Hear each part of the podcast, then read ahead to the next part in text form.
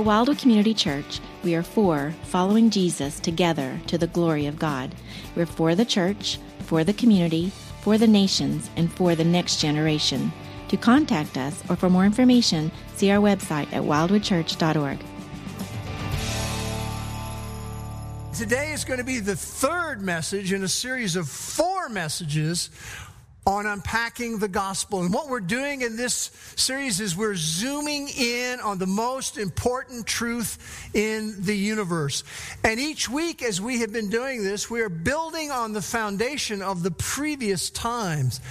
So if you missed message one and message two, we just invite you to go back and capture those, go through those. Those are very important because we're going to build on that today.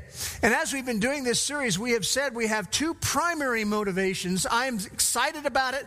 Two motivations behind this. Number one, we want to clarify the most important truth in the universe.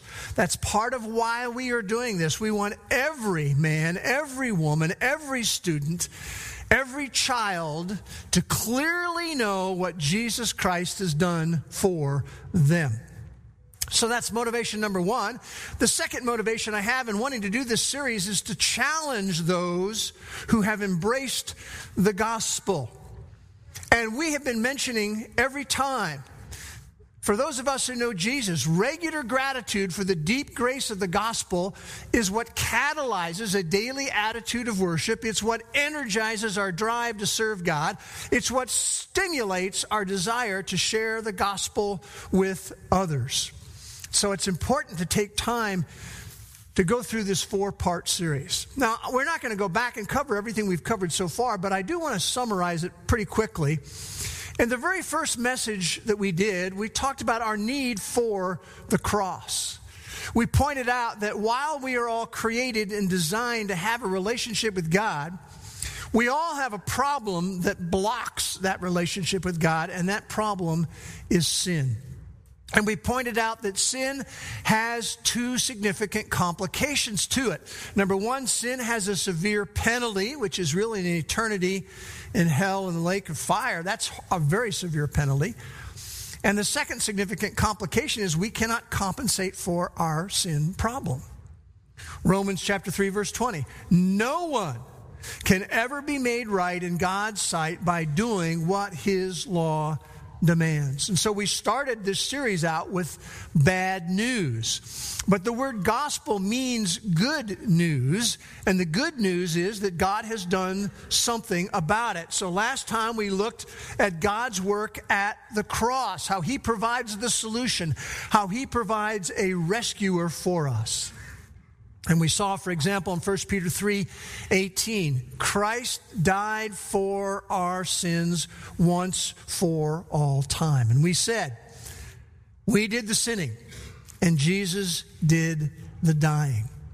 But we also pointed out last time that Jesus is the only solution. Uh, Acts chapter 4, verse 12. There is salvation in no one else. Only the God man could come and die for everybody's sins. There is no other name in all of heaven for people to call on to save them. So last time, we ended with a question, and the question is this Is Jesus' death automatically credited to everybody? And the answer to that question is no.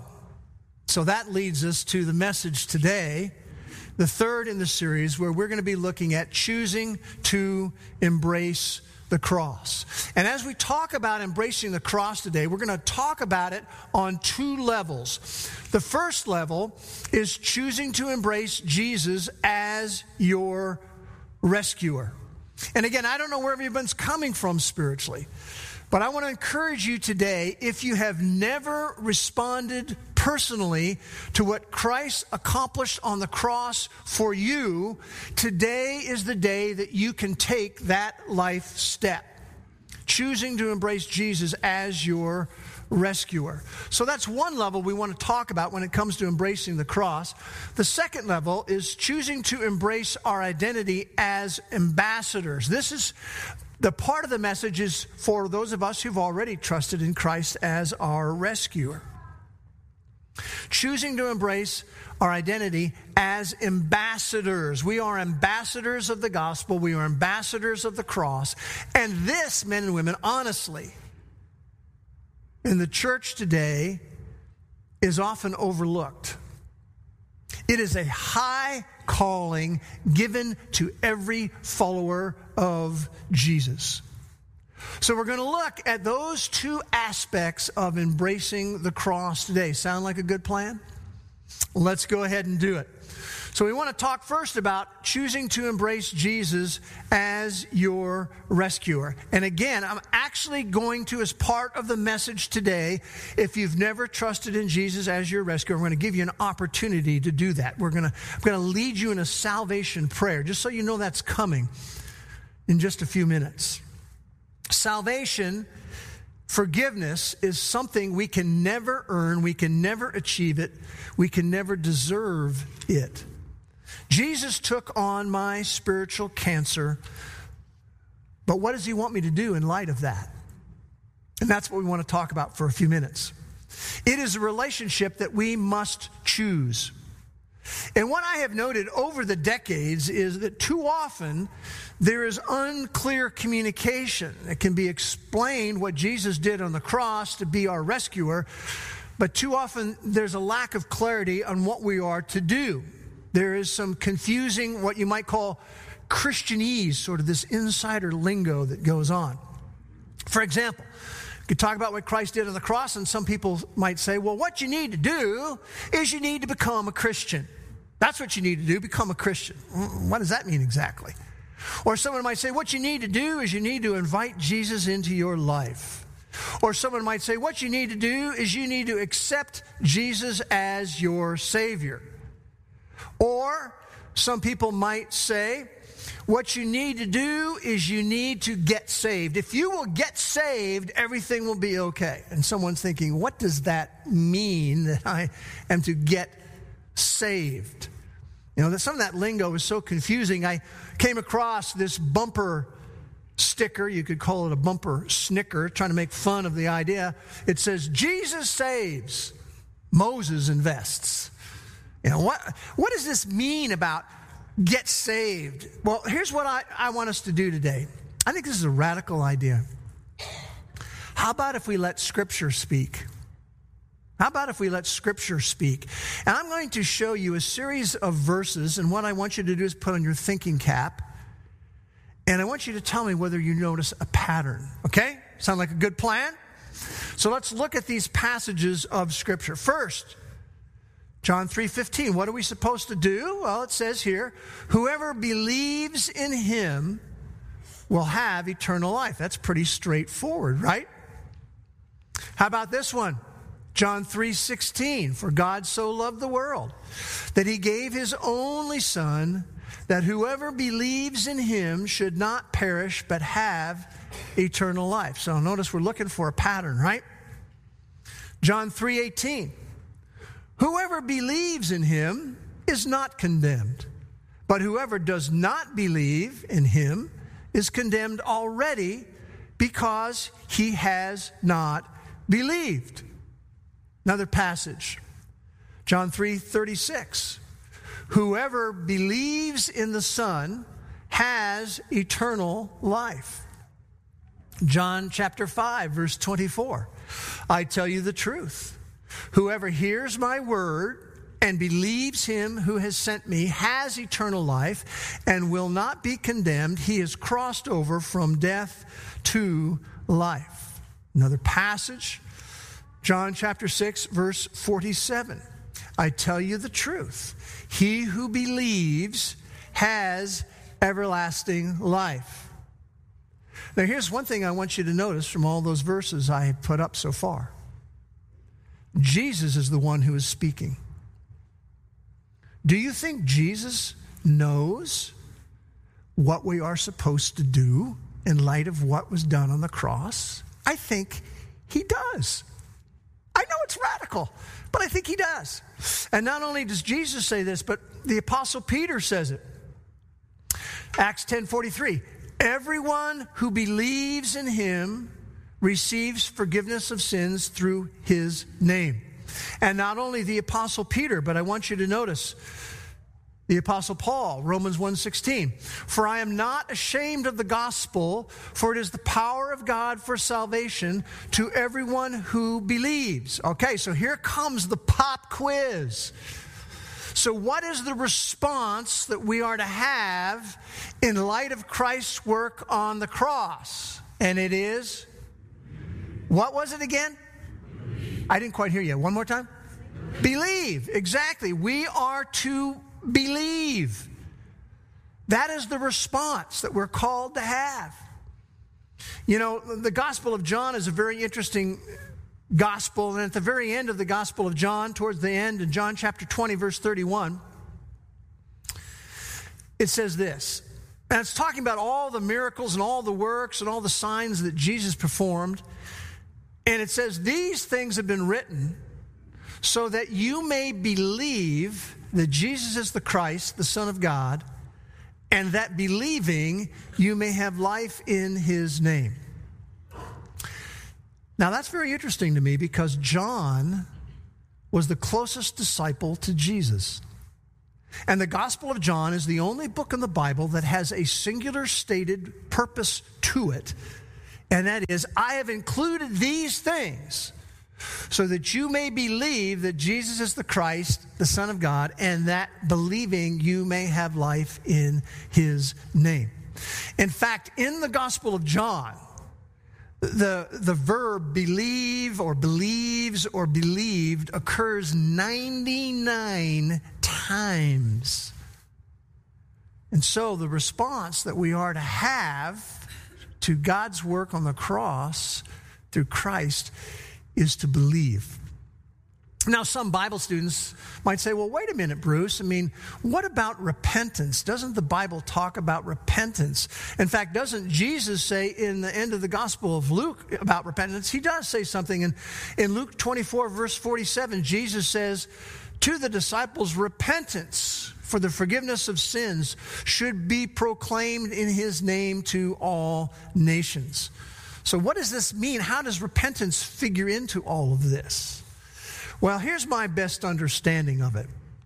My best understanding is that repentance is an integral part of belief. It is built into the whole idea of believing. The word repent means a change of mind that leads to a change of action. That's what repenting means.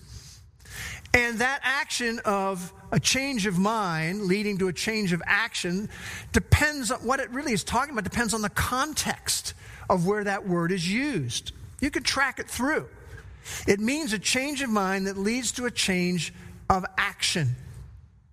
So I want to take you to another passage in Acts chapter 20, which is the Apostle Paul speaking, and he's talking about how he's been traveling through the area and he's been testifying, it says, to both Jews and also to the Gentiles. And he's been testifying about what? About repentance toward God, a change of mind that leads to a change of action towards God, and he has been testifying about faith in our Lord Jesus Christ. This word faith is nothing more than the noun form of belief. So he says, I have been communicating to Jews and I've been communicating to Gentiles about repentance towards God. There needs to be a change of mind that leads to a change of action. And I've also been communicating about believing in our Lord Jesus Christ. In other words, I think he was communicating this. There needs to be a change of mind, particularly towards God. There needs to be a change of mind. He needs to say, he's saying to people, you need to understand God has standards. And he need, he's basically saying we need to understand that God has said that we are violating his righteous standards. And we need to understand that God stepped forward and provided a solution to all of that. So there needs to be a change of mind that leads to a change of action, particularly as it relates towards God, but ultimately it ends up in belief in faith in our Lord Jesus Christ. The solution is embraced by faith in the Lord Jesus Christ.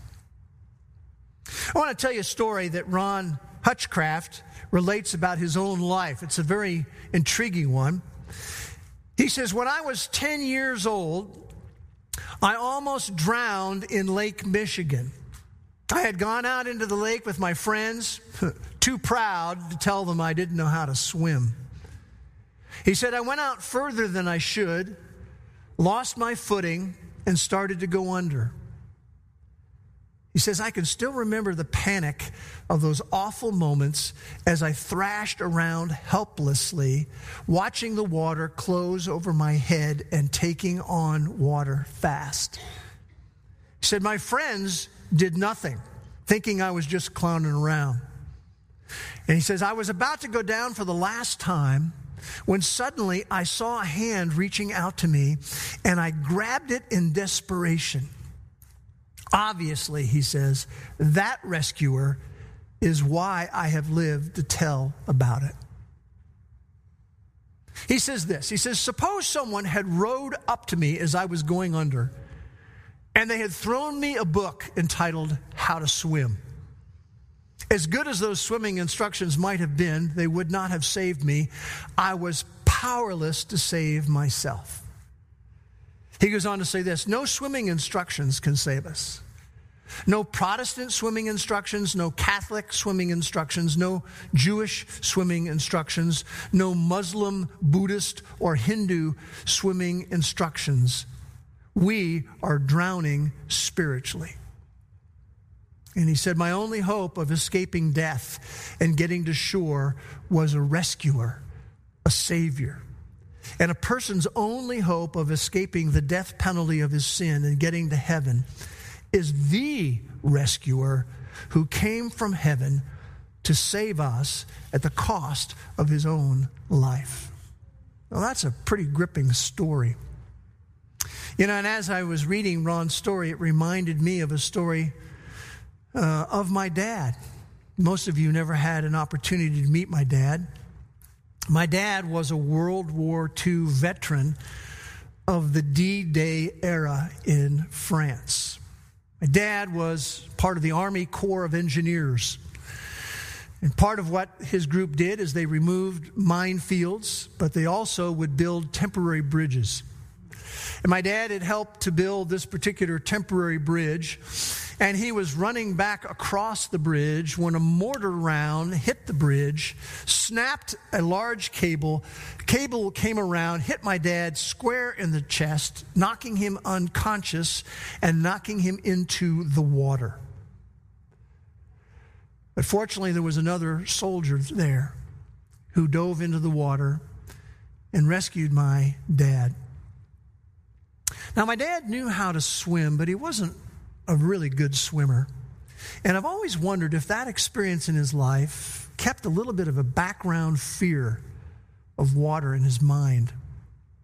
One time we had an opportunity to take my mom and dad to uh, a, lake in Nebraska, and we were going to have everybody water ski. And so my dad was water skiing, and we, we did kind of the shore launch to get up on two skis. And so we went around the lake and everything. And when you got through skiing, you would come to the same area where you would just drop the rope. It was about 20 feet from the shore where you'd drop the rope and then you'd sink down into the water. Maybe, I don't know, the water 12 to 15 feet deep there. Well, that happens. My dad skis. We're watching him the whole way. He drops the rope. I'm actually on the shore. And when my dad starts to thrash around a little bit, for the first time in my life, I saw panic in his eyes. I saw fear. And so I immediately dove into the water and swam out to him and offered to him my outstretched hand. And he saw his hope and he grabbed my hand. You see, we are that much in peril without a rescuer who doesn't reach his hand out for us. When we talk about believing, it's important to understand that when we talk about believing, we're biblically, we're not talking about mere mental assent. You know, where you just agree in your head about something. I mean, it may very well have been if you'd asked my dad, you know, if you're struggling in the water and someone reached their hand out, you know, would that potentially save you, he would probably go, Yeah, I, I, I believe that. But that's not really what belief means, not just some mental assent up in our head. Belief biblically means to depend on something. It means to rest on something. It means to place our confidence in something. It means to put our trust in something. Not just sort of some mental thing up here, but a dependence, a rest, a trust in something. You'll notice I have down there written John chapter 2, verse 24. It's a very interesting verse.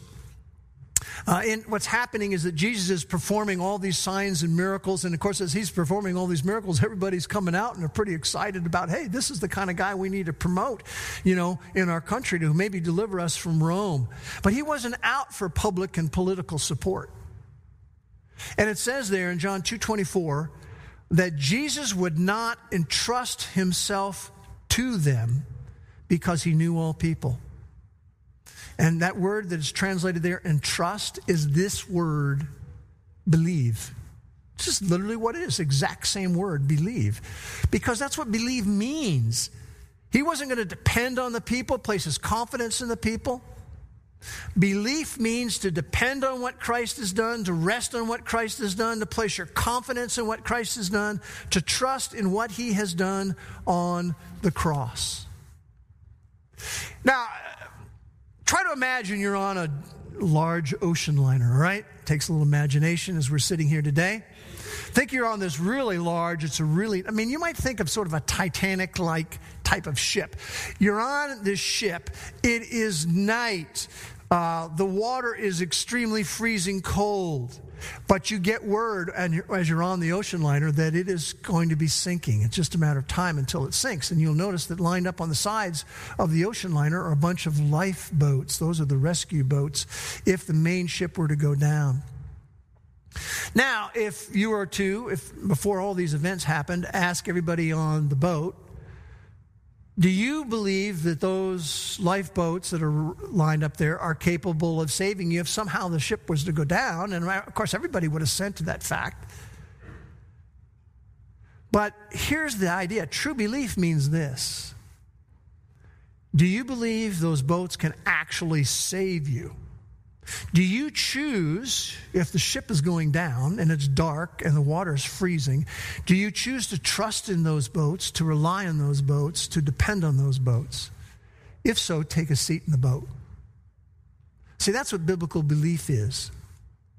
Take Jesus' hand as your rescuer.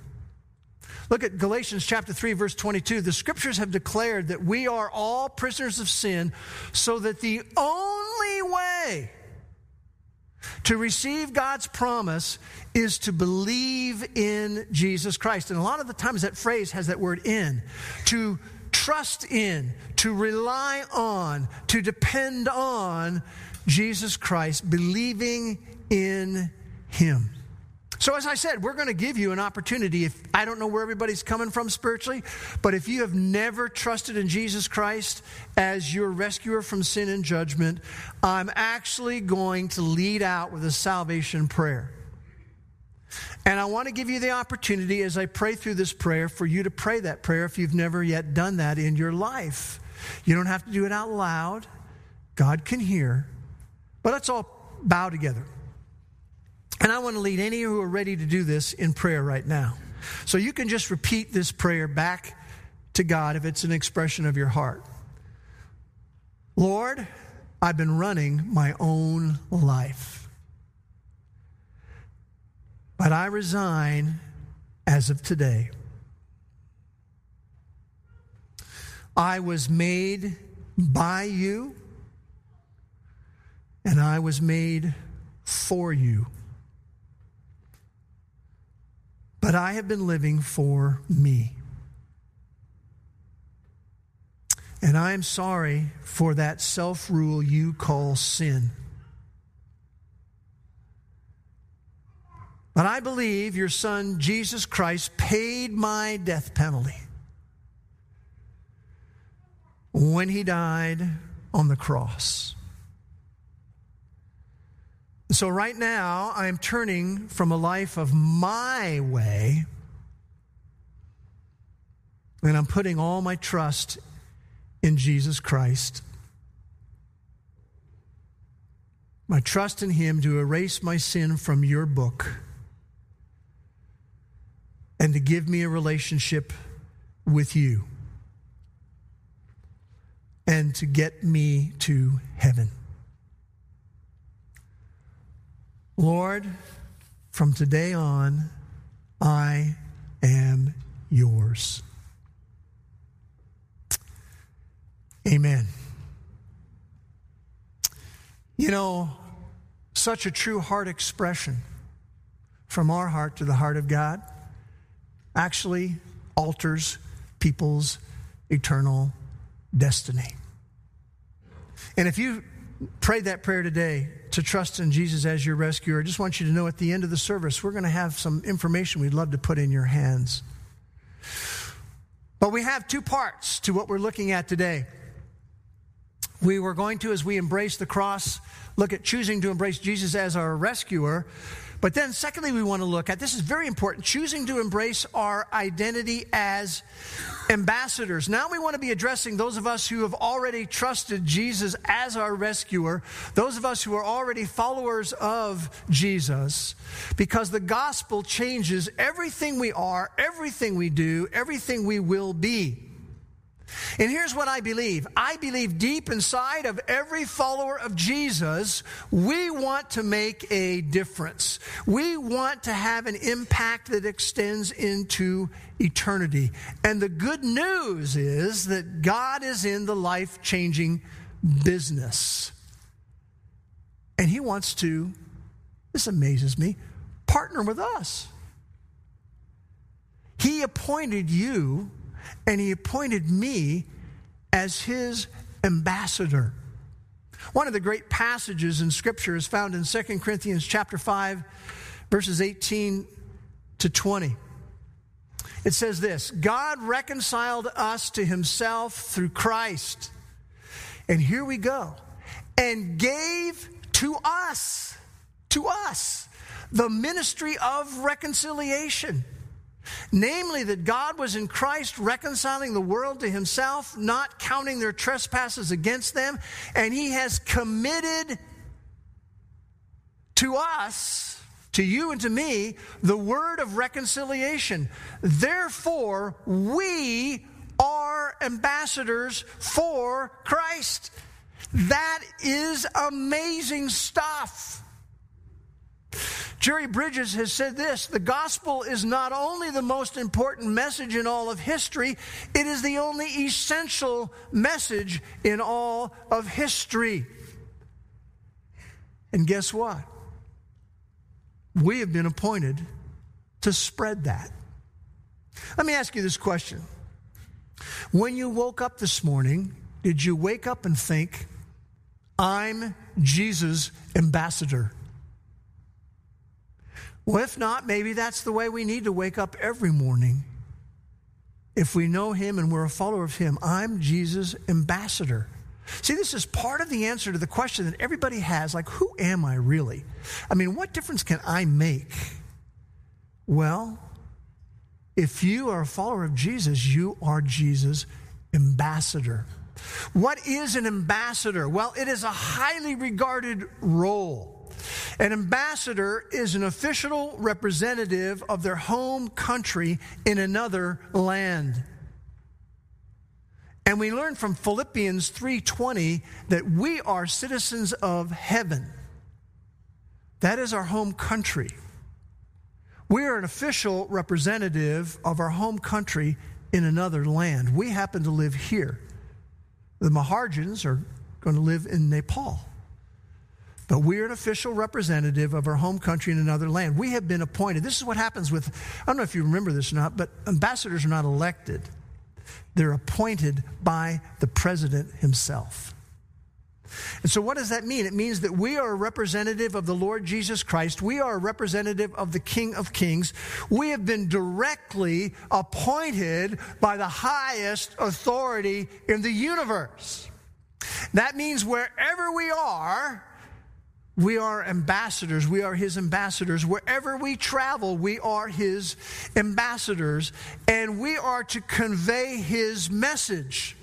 Remember what it says in 2 Corinthians 5? He gave to us the ministry of reconciliation.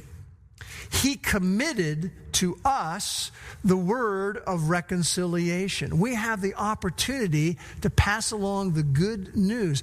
We have the opportunity to partner with God in altering people's eternal destiny. Does that not get your blood going? It should. It's a high, high, high, high privilege. It's exciting stuff. Exciting, motivational stuff. And as his ambassador, we need to see people the way God sees people. We've been assigned the ministry of reconciliation. We've been committed to us the word of reconciliation. So we need to see people as God sees them. We need God sees them as living in darkness, Matthew 4:16.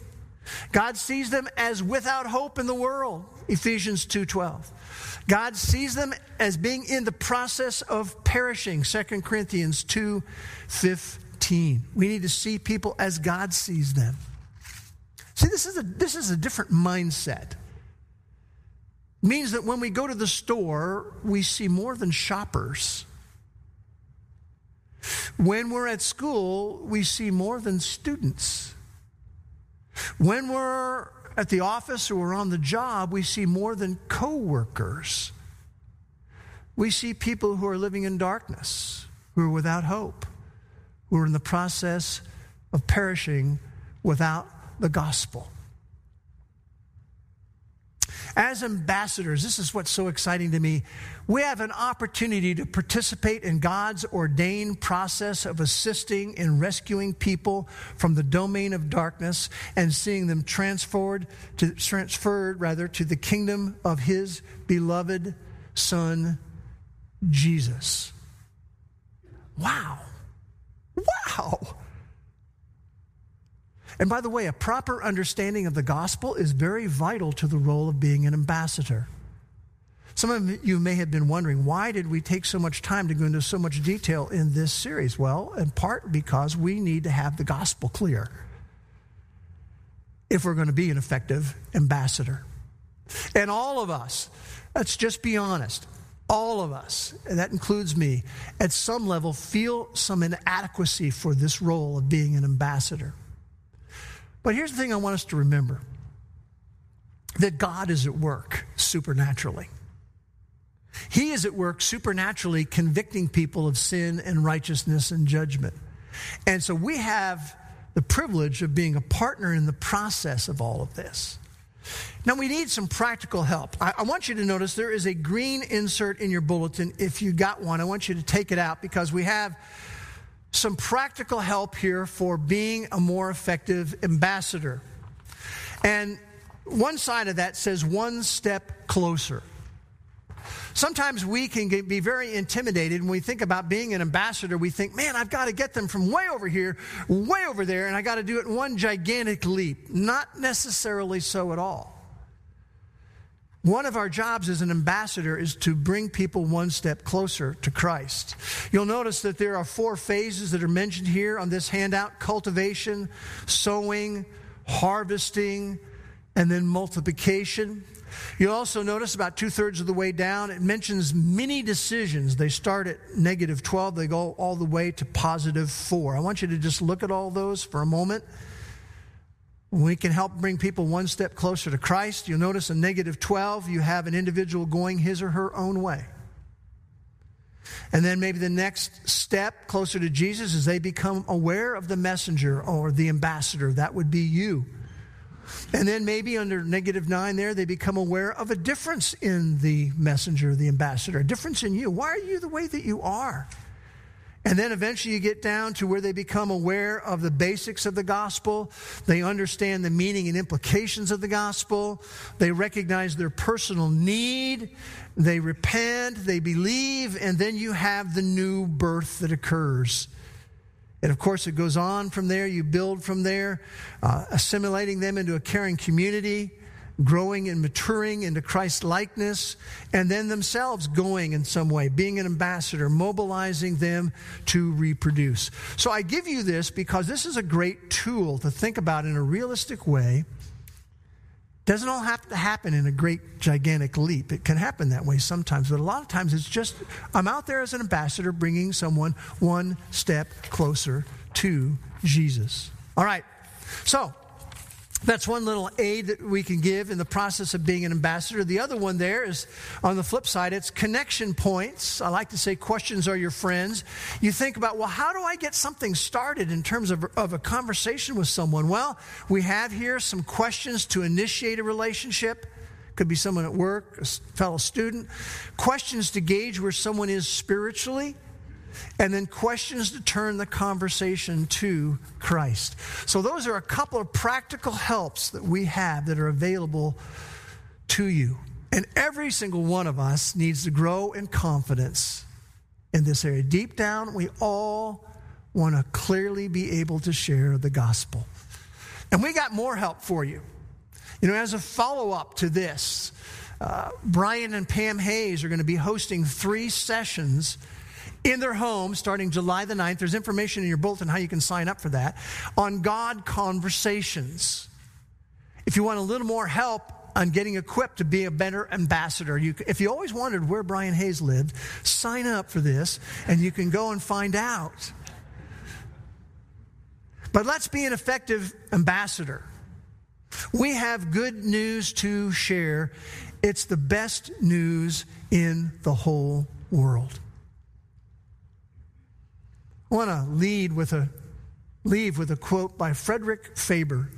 He said this, I love this quote. The music of the gospel leads us home. Let's pray together. Father, we thank you so much for your word again. We thank you for this opportunity to, to just get a grip on, to unpack the gospel and understand it. Not only our need for the cross, but your work on the cross, and then our embracing of that message of salvation, and then being the ambassadors that you've called us to be. What a humbling truth is that you, the King of the universe, would look to me, would look to us to be your personal ambassadors to this world. May we be men and women who are the best ambassadors possible so that more can come to know the Lord that we love. And we pray these things in His name. Amen.